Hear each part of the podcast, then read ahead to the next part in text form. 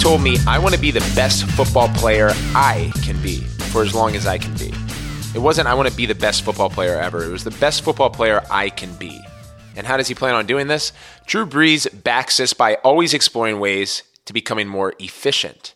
And there's no fluff to that either. He owns dozens of franchises. He's a franchisor, an angel investor, and philanthropist. I mean, we're talking about one of the greatest quarterbacks of all time, a certain Hall of Famer. And where that's not enough, off the field, Drew Brees Enterprises is a nine figure business. He's grounded. And that's why throughout our interview, Drew tells me his legacy will be his husbandship and fatherhood.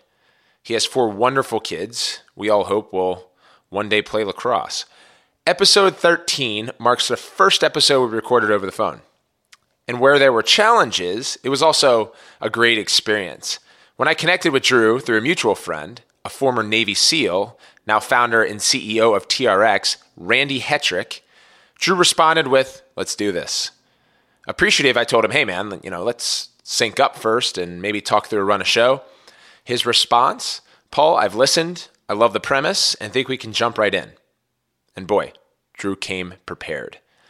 Welcome to Suiting Up Podcast, where I interview athletes, media executives, team owners, and other key stakeholders about the duality of the modern professional athlete, their startup investing appetite, other investments, new co's, social media influencing, creative marketing, digital strategy. Today's athlete, whether active or retired, and in Drew's case, he's active, is continuously redefining what it means to be a professional on and off the field.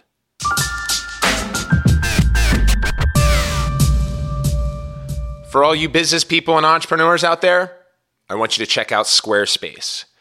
When we launched this podcast, we first launched our website, suitinguppodcast.com. I encourage all of you to check it out for show notes, links, etc. We think it's some of the most extensive in the business. And when we built the Paul Rabil experience and Rabil events more recently, we focused on colorful, creative, and effective digital solutions to build the business. Your website is your platform. Of course, make sure it renders to mobile. Squarespace is used by a wide range of creatives, people, and businesses musicians, designers, artists, restaurants, you name it. And as an entrepreneur, you can launch a business and create a beautiful website or online store with Squarespace's award winning templates. First big time perk it's machine managed. That means there's nothing to install, patch, or upgrade once the site is built, ever. Big time perk number two Squarespace provides award winning 24 7 customer service, underscore 24 7. That's a huge perk. It's flexible for any kind of website. So, for all you young lacrosse players or general sporting goods enthusiasts, if you have a craft, start a website and show us what you got. Here's what my listeners can do hop on squarespace.com and use offer code RABIL for 10% off your first purchase of a website and domain. That's right, squarespace.com. Use offer code RABIL. That's Squarespace. Make your next move with a beautiful website. If you're a loyal Suiting Up podcast listener, last week you heard about my YouTube audience commenting hashtag fear the beard on my videos. Well, right now I'm contemplating potentially shaving it in its entirety. It's really hot this August. But whether I continue to trim or entirely shave it, the biggest thing to happen to Barbasol since shaving cream is also the only thing to happen to Barbasol since shaving cream. And we'd like to introduce new Barbasol razors.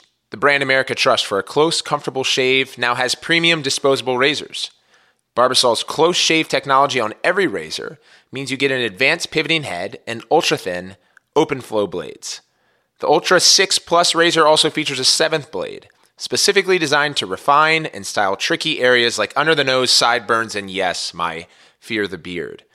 Visit Barbasol.com and get a $2 savings coupon and see for yourself why Barbasol razors are the number one new disposable razor out there. You're looking good, America. You're shaving with Barbasol. I first wanted to chat a little bit about your on field career and then go into business.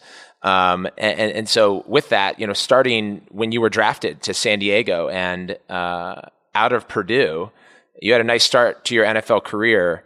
Uh, and, and, what struck me, and when, when I first started really following you, um, was after adversity struck, and that came at the at the end of your 2015 or your 2005 season when you tore your labrum, which would be the equivalent for a pitcher uh, having Tommy John surgery, and it was in your throwing shoulder. So subsequent reports also showed rotator cuff damage. And you know, for you, from a sports psychology standpoint, did you think it was over at the time, and, and how did you approach that?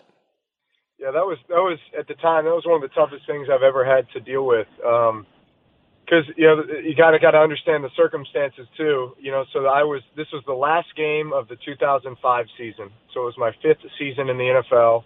Um, I had played out my rookie contract with the Chargers, and then they had franchised me in 2005.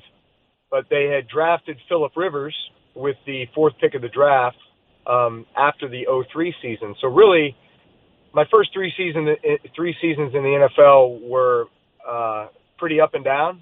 Um, I was benched three times during my my uh, my second season as a starter, which was 2003.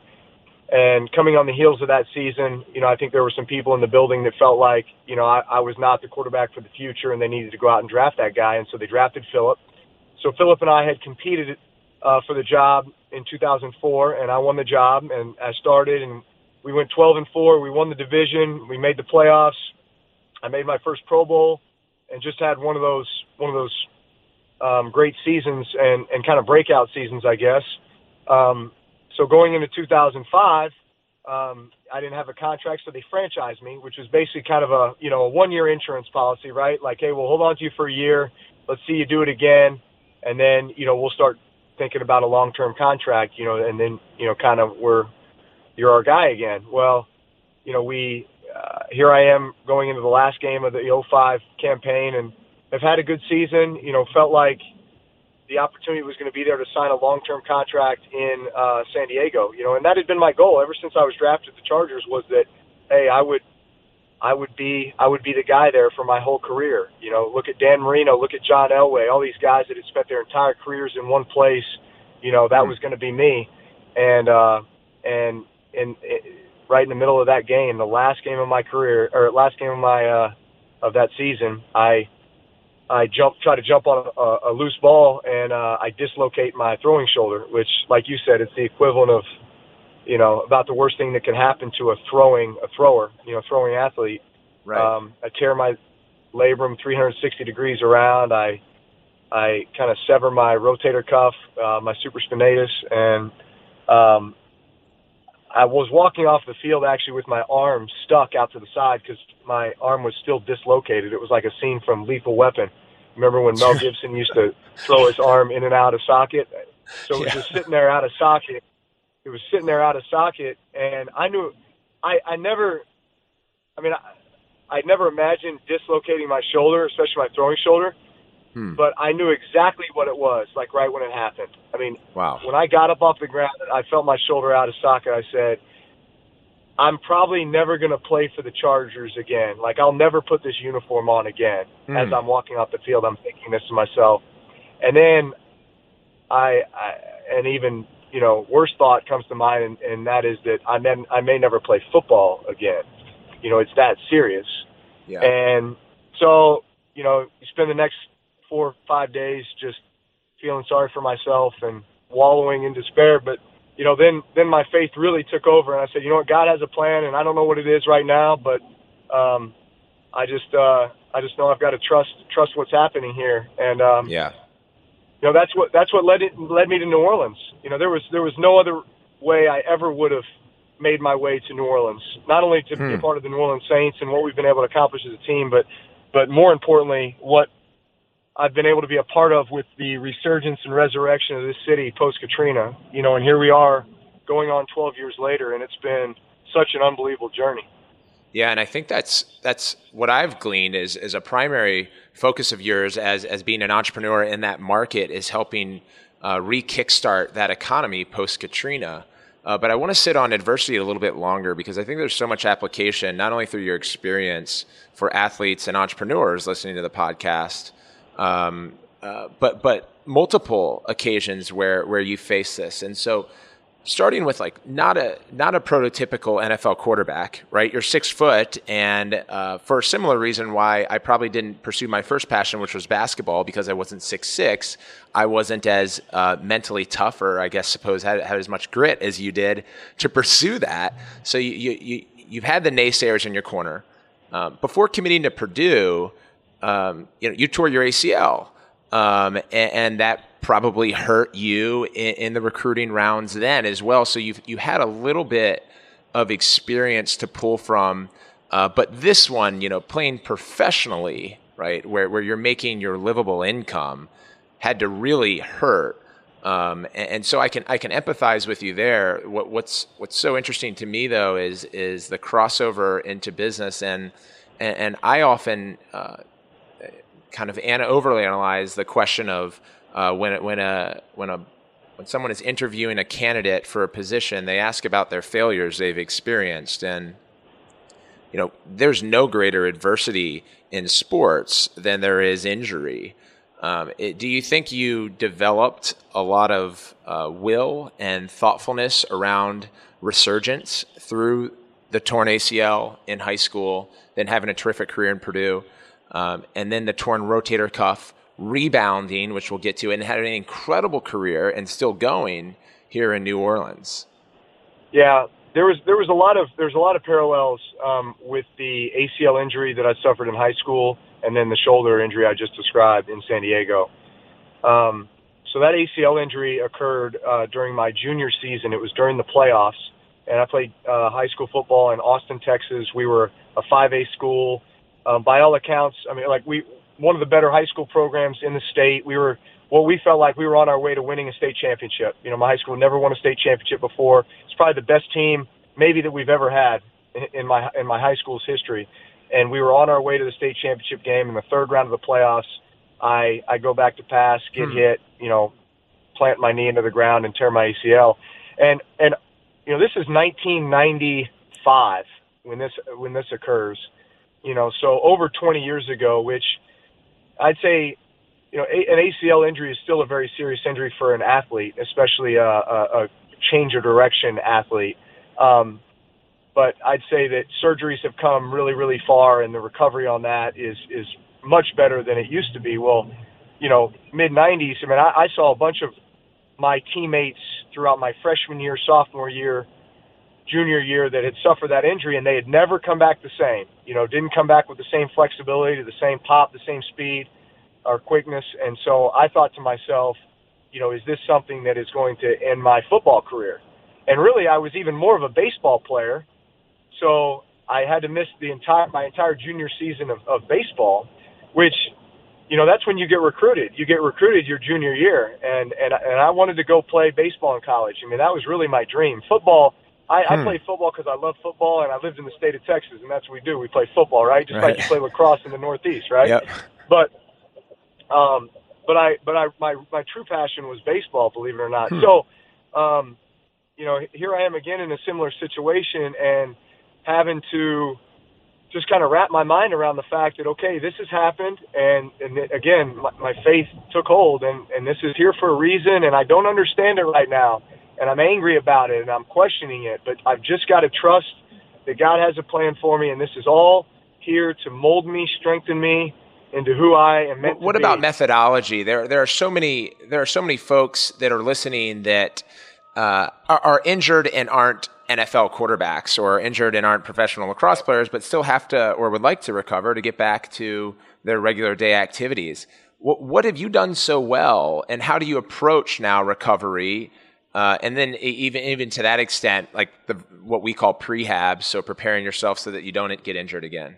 Okay, well, I'll, I'll use I'll use those injuries as an example. So you know, when I tore my ACL, I was uh, I was you know 170 pounds, and and after my six month rehab protocol, you know, I worked out, I I lifted weights, I I did exercises that I had never done before you know, I'd always been a pretty natural athlete. I'd never had to. So this is the first time I really had to um, put my mind and body to work in, in, in that way for that period of time. And at the end of that process, I was 190 pounds. and I had and I was much stronger, not just physically but mentally, having had to do that. And I also learned, oh wow, these are things that I can continue to do to continue to, you know, refine my ability and my strength. And um, it was the same thing with my shoulder. I still do my shoulder rehab protocol now that I did back when I was trying to, you know, just be able to throw again 12 years ago, uh, you know, after that, yep. that injury. So I find that I found that these were all learning situations for me. I learned things through those that I still apply to what I do today. And had I not gone through those things, I wouldn't have learned them any other way. So I think that's always been my approach with just about everything, especially any type of adversity is, you know, if this adversity is an opportunity, it's an opportunity for me to be exposed to something, to learn something new that I never would have had the opportunity to learn otherwise. Yeah, yeah. and then after the recovery, nine trips to the Pro Bowl, took the franchise to their first Super Bowl. You've led all NFL quarterbacks in touchdowns, passing yards, 300 yard games. I also pulled a stat you've passed for over 5,000 yards in a, season five times, and no other NFL quarterback has done that more than once. Uh, so, so like not only recovering, but coming back better than you were. And a lot of times the, the, the mentality is, well, I hope to come back to the same place where I was pre injury. You came back better, and that's really impressive. And I think traditionally athletes spend most of their time solely dedicated to training and rehab. And I, I, guess when you are recovering, your daily schedule heavily tilts toward making sure you're right. But right now, while you are right, you're involved in a lot of branding, business, philanthropy. We had talked to you. First thing you said when you hopped on is you got a ton of irons in the fire, and and so like, how are you managing your time? That's you know, it's the balance of life, right? I mean, I, it's it's it's uh, it's one of the biggest challenges, um, especially since I'm a, a husband and father of four kids as well. You know, I got mm-hmm. three boys, ages eight, six, and four, and then a little girl who's two. Um, my wife and I have a foundation that uh, that we run that we've been able to raise or, or contribute more than $25 million over the last 13 years in a bunch of different communities around the country. And I've got business interests and and all at the same time trying to be the best football player that I can be for as long as I can be. So, you know, I, I think it, it takes it takes great time management. It takes a lot of discipline. I think I'm I'm always figuring things out. You know, better ways to to manage my time and ways to become more efficient and maybe how to delegate. And you know, I think at the end of the day, it takes a great team. You know, and I feel like I got a great team in place with um, obviously, the support system that I have at home with my wife. My wife knows that when I go to work uh, to the Saints facility, that hey, I'm going to be, I need to be gone as long as I as I have to be in order to, you know, prepare myself as best as I can to go out and play well on Sundays. And you know, she explains that to the kids whenever they're upset when Dad's got to go to work. You know, and and yet I also, it also motivates and inspires me more than anything you know, when I do go to work, and that is I need to be as productive as possible while I'm here because I know that I need to walk out the door by, you know, seven o'clock in the evening in order to get home in time to read my kids a book before they go to bed because I want, I want, I want to be the last person they see before they go to bed, and I want to have that time with them. And I want to read yep. to them, and I want to tell them how much I love them, and I want to talk about their day, and I want to, I want to be present for them. And so, you know, it's again, it's just, um, it's the balance of life, you know, and I, th- I think it is a constant balance and a constant struggle, but you just, um, you know, you find find a way to just be present in whatever you're doing and be the best at whatever you're doing, and um, but always, you know, you got to have that be inspired, you know, by by something, yep. and I'm inspired by my family every day. Yeah, I was inspired by that. I was I was listening to your shows where you've appeared on you know Fox Business to CNBC to being talked about on ESPN and and the NFL Network, and they often ask about your legacy, whether it's sport or business, and you deflect and you and, and you say, "Listen, my legacy is about being a good father, a good husband." Um, and servicing the greater Louisiana community, and you've done so by operating and yeah, investing sure. in the market. Um, you mentioned being present with your kids. Um, you know, are, are you out? You, you're you're hopefully back in the in the home by 7 p.m. Are you out earlier than 7 a.m.? And I, I guess oh, yeah. take us through a day right now. Like, you know, what is that looking like for you on a calendar? I imagine it changes on a day to day basis. So I suppose uh, the most regular ish day for you. Yeah. Well, the the, the off season off season is great because this is this is the time where I get to spend the, the most time with my my family, my wife and kids. So, you know, a, a typical off season day would be I, I'm an early riser. Um, I, I get up at I get up at four just about every day because my most productive time during the day is between like four and six a.m. Because my everybody in the house is asleep. I know that they're safe. I know that they're taken care of, and then I can sit. and I can just focus and concentrate on, you know, whatever it is, you know, the business interest, the foundation stuff, um, you know, just I might just take time to read, read my Bible, read read a book that I'm into. That's just my that's my time to get everything kind of done and get the day going. And then wow. from six to eight, you're getting the kids breakfast, you're getting them ready to go to school. My wife and I kind of tag team and help take kids to school, and then spend the rest of the morning working out. Come back, grab lunch, and then go pick up the kids from school. And then usually you got practice of some kind, sports, swim practice, your football practice, you name it. And then, yep. you know, come home, get ready for dinner, read them books, get them, get them in bed by eight, eight o'clock or so, and then try to be in bed by nine or nine thirty, and then do it all yep. over again. Yeah, it sounds to me like you, you've you've got a pretty good handle on on your time and your days, and it, you know a 4 a.m. start is is really impressive. Um, in in that 4 to 6 a.m. hour, uh, I want to dive a little bit into your into your operations and your investments. Your portfolio is huge, uh, consisting of Dunk, Dunkin' Donuts, Jimmy John's, and a number of other groups that that we'll kind of gloss through. But you know, in, in, your eyes, why why the franchise model, and specifically with Dunkin' Donuts, Jimmy John's, and and more recently, you know, Title Title Boxing Club, which which I'm really impressed with.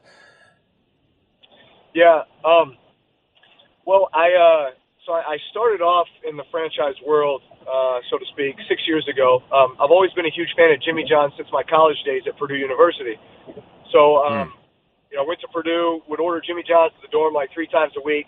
So I started off loving the product. I love the brand. There you go. Um, so then I get I get drafted to the Chargers. There's no Jimmy John's in San Diego. Make my way to New Orleans. There's no Jimmy John's in San Diego. So the only way I could get it was by going back to Purdue, which I was going back once or twice a year.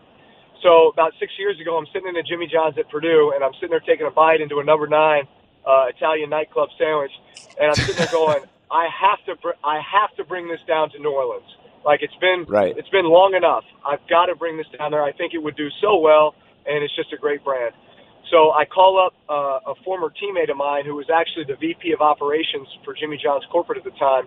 And I said, huh. what's it going to take to get a Jimmy John's down to New Orleans? He said, well, we just opened up that territory. Are you interested? I said, absolutely. So that got the ball rolling, became the uh, Jimmy John's franchisee here in New Orleans for the greater New Orleans area. So we have nine, we have nine uh, units here in, in, uh, in New Orleans.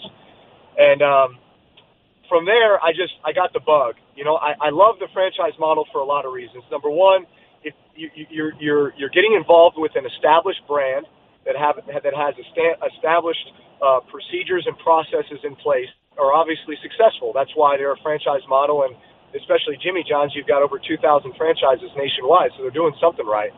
Um, mm-hmm. uh, and and I learned so much about just running a business um, through that mm-hmm. process. And I realized, you know what? I really love the franchise model. I love the business opportunity that it creates for other people.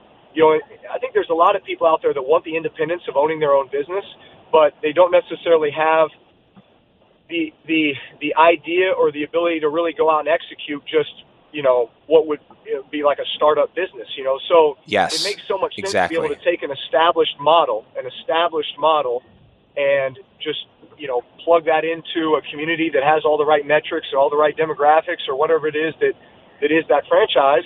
And then that becomes your business and, and they can be very successful, you know, but it does take a lot of work and it takes a lot of time and effort really understanding the brand and, and then how to go out and, and operate it and execute. So, um, that got me, uh, in, it then involved with Walk-On's Bistreaux and Bar, which is a, uh, I would right. really call it like a family sports bar, like a family grill.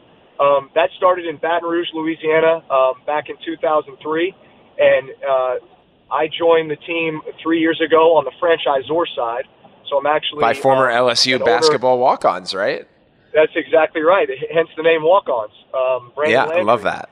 So we we uh, when I joined three years ago, we had um, we had four corporate stores, and, and we had just signed on our first franchise.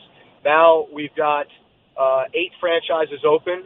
We're going to open up probably six or seven more in 2017, and hmm. we are going to open up about seven to ten a year, um, probably in perpetuity. you know, so we're we're gonna yeah. we're we're uh, it's been an unbelievable um, unbelievable you know journey here over the last three years with walk-ons because it's it's such an exciting brand. I think it, it has something to offer to everybody. It's very family friendly.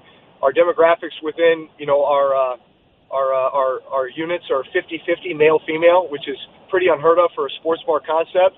It's That's great terrific. for a girls' night out, guys' night out, family friendly. I mean, it's been it's really a, a family experience, and so that's what we're that's what we're selling with walk-ons, and the food is second to none. It's it's it's it's a, a taste of Americana, but it's got you know the Louisiana, you know Cajun cuisine as well, which everybody loves. So we're expanding to the Southeast right now, but that'll be a national brand before you know it. I can promise you that. Dunkin' Donuts was yeah. a unique opportunity. I'm on the franchisee side of that. Um, we had an existing Dunkin' Donuts franchisee that came into Louisiana and wanted to build out the state, and he approached us about joining the team, and so studied up on the Dunkin' Donuts brand. Felt like that was a great opportunity. So we've got the, Drew. That was Vic Patel, Dunkin'. right? Yeah, Vic Patel, exactly. So we've got. And, and when you say he approaches us, is is he is that is that you and your team? I've got a team in place that that obviously, depending on the venture or what have you, you know, we'll we'll dive into it further and, and see if it's if it's the right fit. Um, Interesting. And so felt like felt like that was a great great opportunity. Obviously, Dunkin' is is a very established brand in the Northeast, um, and and trying to expand down here into the Southeast, which um, you know we felt like was a great opportunity for Louisiana. So. Uh, we're we're uh, we're signed on to do 70 stores in Louisiana. Um, we're going to build three in New Orleans here this year, and then we'll see how it goes after that. But uh, excited about that. And then title boxing was was really unique. You know, it's I think it's a natural transition for a lot of athletes to to to, to go into the fitness world when they're done playing sports. You know, it's what they know, mm-hmm. it's what they've done their whole life. So um, uh, I think that's why you see a lot of athletes, you know, whether it's you know they open up their own uh, workout facility or they choose to franchise another workout facility or you know I, I know former athletes that are involved in in Orange Theory and D1 and you know yep. uh, uh, Soul Cycle and you know all these other brands, and yet you know what really attracted me, and again I'm on the franchisor side of, of title boxing. What, what attracted me to title boxing was that you know boxing boxing has kind of stood the test of time. Like boxing has always been a, it, it's been around forever, and it's always been regarded as the best workout you could get.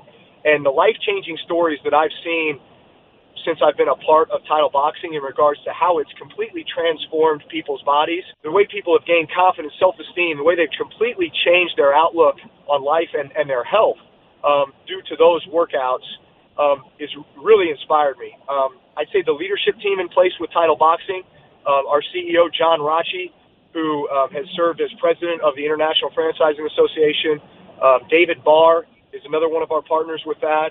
Um, uh, Doc Cohen, um, uh, Shelly Sun. We've got an unbelievable leadership team in place, an ownership team with Title Boxing. That I, I we've yeah. changed our model a little bit to be a smaller box, you know, more intimate environment. Um, you know, typically they've been huge boxes that can only really fit in suburban areas. Now we're in downtown areas. You know, we're we're we're, we're right next to the Orange Theories and the Soul Cycles, and you know a lot of those other wow. trendy fitness models. We've but but it, it's it's really I think a brand and a and a a model that kind of stands the test of time. The best workout you can get. It's a boxing workout. Okay, this feels like a good time to take a break from our chat with Drew to talk about Skillshare. Are you a professional looking to get a leg up at work? Or maybe you're someone who loves learning new things. I also don't think these are mutually exclusive and would flag Drew Brees possessing both in his repertoire as a future Hall of Fame quarterback and multiple time entrepreneur. I've been a Skillshare member for three years. In fact, when I onboarded Andrew, Neil, Mick, and our interns, they get access to our Rabil Company's profile and videos. Skillshare is an online learning community with over 16,000 classes in design, business, and more. Starting a company from scratch is just as challenging as it is fulfilling, but requires a vast skill set. And understanding the fundamentals of legal, corporate structuring, management, sales, marketing, compliance, that list goes on. I wanted to absorb all of this and found a fast track to doing so with Skillshare. Open an account and you'll get unlimited access to all of this for a low monthly price.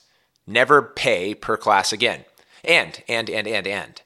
Skillshare is giving our listeners a month of unlimited access, and it's absolutely free. I highly recommend this. Go to Skillshare.com slash Rabil, and you'll redeem your first free month. Skillshare.com slash Rabil for a month of unlimited access. Now, back to suiting up with Drew Brees. Drew, your origin story for that was was really interesting to me. So I, I read that you met the founder, as you mentioned, at a U- University of Michigan event for NFL players.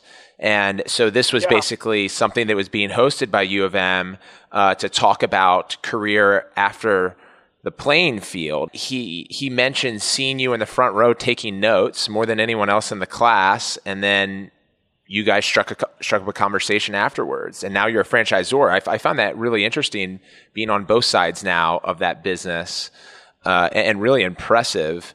Uh, walk, can you tell me about that experience, and, and and what was it? Intellectual curiosity, and do you go to these events often to try and pick off potentially your next opportunity? Yeah, so that was an extended education program that was offered by the NFL at the University of Michigan, and it specialized in franchising and I was already an existing uh, Walk-Ons franchisee, and I just bought into, uh, excuse me, I was a Jimmy John's franchisee, and I just bought right. into Walk-Ons as a franchisor. And honestly, that was just for me. I, I'm I'm always thirsting for more knowledge and the opportunity to meet um, other people that are involved in, in other franchise models. Just seeing the way that other people operate and, and, and the way that they run their business, and maybe there's just little bits and pieces that you can pull from from other businesses that will help you run hmm. your business more efficiently or maybe give you a different mindset or perspective. You know, I mean, I'm always always looking for ways to get better, so to speak, right, at, at, at what we're doing. And um, in the process, had the chance to meet John Rotche. He was one of the presenters talking about title boxing. Um, you know, I had seen the brand around quite a bit, but uh, was not all that familiar, and so had the chance to sit down with him during that trip and really learn a lot about um, the model and um, yep. and and he he basically just offered, hey, I'd love to be a mentor for you. You know, I, I've had a lot of mentors uh, for me in the franchise industry as I've come along here, and so I'd love to, you know, kind of pay that back, so to speak, by you know taking you under my wing. And and I said, listen, I'd love to use you as a resource. And so you know, for the next year, we just built the relationship. Honestly, just lots of conversations about you know not just title, but just franchising in general, and just about the overall business and and um, that just evolved into, you know, having the opportunity to be come in on the franchisor side of title boxing, which was a great fit for all the reasons I just mentioned. You know, I love the business model, but more importantly, I really love the leadership group that was behind it, including John. Yeah. And uh, that was just a natural fit. Yeah, it sounds like item number one for you is is is looking at the executive team would you would you say that I'm, I'm, probably missing something? So uh, why don't why don't I, why don't I ask it this way? If there's anything that you you would add, and this is me kind of trying to distill what what you were going through, and it's again an incredibly impressive list, is that the attraction to the franchise model, particularly for an NFL player, NBA player, NHL, you can even call it a pro lacrosse player or soccer player, is that you're given a playbook of operational tools uh, by the company, which you said is very different than just saying, "Hey, let's start a restaurant from scratch." Right? There are nuances that people right. forget, as low as napkins and utensils to getting the lights on and paying and, and, paying certain contractors to paint the walls on in line with brand. So, if your playbook of operational tools, you have the benefit of franchise account managers, which usually come from corporate, where you can get on the phone with them as, as often as you'd like to to sift through certain details. And then there's brand alignment does that sound right? Or is there other things that like really jump at you as you're a franchisor pitching new franchisees and being a franchisee looking at the quality of the franchisor? You hit it on the head um, with, with describing, I think, what is what's all the great things about the franchise model versus trying to start something from scratch. Um, I mean, I, I, I know this, you know, as I'm as I was looking at a brand, um, and you know, trying to choose, hey, eh, like with Jimmy John's, for example, I wasn't just gonna, I wasn't just gonna franchise any brand just just to become a franchisee. I was going to get yeah. involved with the right brand. And so, what was the right brand for me? Well, first and foremost, I got to love the product. You know, hmm. I, I've got to, I've got to have experience with the product, and I've got to love the product. And I love Jimmy John's. It, it, it took me back to my college days. I mean, there was a nostalgia yeah. it, it, with it, and and and and I I knew that if one was right next to my house, I would probably eat there every day. You know, so yeah, it started yeah. off by do, uh, do you love do you love what you're making or do you love what you're selling? Yeah, I, I did. Um, number two, I said, all right, well, is there a uniqueness about the business model? You know, um, hmm. and I feel like with Jimmy John's, there absolutely was. The fact that Jimmy John's can deliver a sandwich to you in 15 minutes or less is like mind-boggling. And once you get into the business, you you understand just how unique that is, and not nobody can do that except for them. Number three, hmm. and, and probably really the most important was um, what's the leadership in place, you know, and and I've, I've been so impressed with Jimmy Liautaud, the founder of Jimmy John's, and when you hear his story about how he started the brand, you know, he he started the brand in 1983 in Champaign, Illinois, basically on a loan from his father. Like his father gave him a twenty-five thousand dollar loan and said, basically, Jimmy had dropped out of college, and he said, Jimmy said, or his dad was saying, "You're going to military school, or I'm sending you to into the military, you know, unless you get your life together." And Jimmy was like, "Well, I got an idea for a sandwich shop. You know, can I can I give that a shot first? And his dad's like, "All right, but if it fails, you're you're, you're heading to the military." So Jimmy basically was not going to let that fail. Like right. he said, at times he was the only employee in the store because he just had a way that he wanted things done, and he couldn't hire employees to get things get the job done the way he wanted to. So he was basically the only employee for the longest time. Had one store, just operating that, just kind of getting by about the skin of his teeth, and then eventually he was able to build that into a brand. And listen, he had he had ups ups and downs along the way. You know, there was a period of time where he had 75% of his franchises were failing you know, this is in the early 2000s, and he had to spend five years traveling around, getting all of them turned back around and operating the right way. And and and um, you know, uh, yeah. it, it's just been an amazing journey. And, and here's a guy who just he just sold a, a big stake in his company for uh, for two billion dollars. So wow. I mean, that's that just it, it just it just you know you learn you learn so much, but at the end of the day, you know, what, what's what's the leadership in place, you know, and, and, and, and how have they built how have they built this brand, and you know, what do they have yeah. invested, and you know, are, are they going to provide you with the t- type of support you need to be successful? And uh, that's that's really what got me turned on yeah. to Jimmy John's. I would say that's kind of it, the, the mindset that should be there for every person that's thinking about, you know, wanting to become a franchisee yeah, passion is big for me there, and that's and that's what I left off, and, and what you started with in Jimmy John's, and that's clear. And and I think for people listening too, if it's if it's not already inherently obvious how well educated you are in these particular investments or operations that you have in house, and that's a clear commitment that is derived from passion, but also knowing the history of your founder. To me, um, validates all of that passion. It's things that we're passionate about. We go above and beyond. And you mentioned intellectual curiosity, and you're above and beyond now as an angel investor as well. And it's all tied back in to your operations, which I love. And you just led a $10 million seed round with the startup Waitr. And again, based in Louisiana. So it, it's community based for you. It's following these Drew Brees pillars that you have in place. And this is an app based restaurant platform that connects restaurants and guests and, and is similar to an order up, although uh, it seems like there are a number of different layers like customizing orders and modifying any item and splitting checks, etc. What got you into angel investing if all of your operations weren't enough already? You know, um, I, would say I'd say a couple things. I mean, number one, I, uh, I, I, I, I love the opportunity to help build, um, build our local economy. I mean, when I think about yes. New Orleans, when I think about Louisiana, um, I, I, I, I love to support um, our community in that way. And, and I feel like that's what we've been able to do with just about every one of our ventures. You know, Jimmy John's, we are employing at times, you know, 30 employees per store.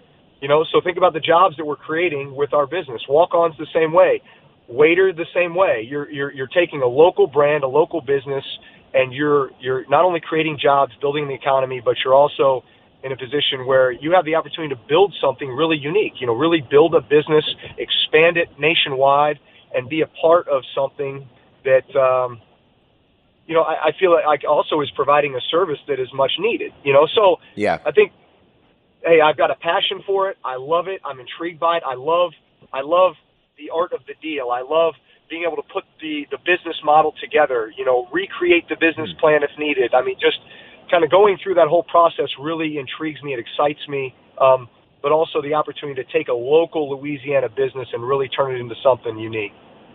Yeah, yeah, and and now you're investing into software as a service that's servicing your portfolio, and it just seems really well rounded to me. And while you're still playing, we talked a little bit about time management, but a quarterback that I think of when I think of you and, and what you're accomplishing off the field while simultaneously accomplishing all. Now it, it took him to take big swings after retiring is Joe Montana and, and who's a terrific uh, investor out in Silicon Valley uh, and venture capitalist. And he says the most difficult thing is to try to find people that you trust. And I got to imagine with minimal bandwidth, um, being on multiple teams, on the field and off the field, you know, where does that fall in your criteria? And how do you retain your partners that you trust? Yeah, that's listen. That's that's that's that's the toughest part, you know, because you know obviously I only I only have so much time. You know, that's not this. The business side is not my full time job. I mean, I'm I'm I am fo- football player, family man. I mean, that's that's that's where a majority of my my time goes. You know, at this point. and so it's um you really do have to have people that you trust that can help vet things for you, that can help uh, keep an eye on things for you, that uh, that you you are able to delegate things to and, and know that they're going to get done and, and also that you, you can you can build things with. I mean that that's part of the fun of this is that you're you're having a chance to do it with people that you trust, that you care about, that have the same interests and passions that you do. Um, and so that's that's a part of this that makes it really fun. And I, I feel like I've built a great a great team that you know as as as deals come in, we're able to evaluate them, we're able to talk about them. We learn a lot about the deal and about each other even at the same time, you know, as we as we kind of go through the process. But yeah, at the end of the day, you know, when I can, when I can't keep you know keep my eye on it, you know, necessarily, or when I can't be the one to be hands on, there I have partners, I have um, you know right. people that I really trust that that are that are doing it, you know, with me. And I know you're you're being humble and and I, I, can really appreciate that. It's a, it's, it's the sign of a really good leader. I think it's obviously there, there, there's an interesting parallel between quarterbacking a team and leading that team and, and what you're doing now with your team off the field. I would actually say that time for someone like you, and available time, is less important than the the energy that you put forth. And it's clear to me, even on uh, on, on this podcast here through conversation, your energy is abundant, and that means your output is going to be stronger per the average person time spent. I have a question for the operators that are listening to the show. Given that you've invested in startups and you're a franchisor, you've probably sat in on a number of pitches or even on the field if if your team is looking at acquiring new talent like an Adrian Peterson what are some things that you look at as uh, as as someone who could be a good business partner or teammate for Drew Brees? Oh man, great question. Um, again, I, I I would say this: I I have I I have invested in companies along the way where, you know what, I I kind of knew in my heart like ah, you know, I think the business model is good. Yeah, I mean, I have some doubt based upon you know certain things I think it's maybe 50-50 or even even more of a long shot that this succeeds. And yet, I'm sitting here staring at the founder, and I'm, I'm I can see the fire in their eyes. I can see the passion in their heart. Like I know that they would rather die than see this business fail. You know, and at that point, wow. man, I'm just I'm going with the jockey. You, you know what I'm saying? Like I'm yeah. I I I trust this person based upon their heart and their passion for what they're doing. If this does fail, it's not going to because, be, because, be because of a lack of effort or because of a lack of want to. Um, it, it's just going to be because hey, it just it just didn't work out, you know. But so yeah, so I, I've, I've I've done that. I've done that, you know, on a few occasions where it's like ah, you know, it's maybe a bigger risk because of it, but man, there's just something about this person, and, and I and I I just I believe in them. So uh, that's first and foremost.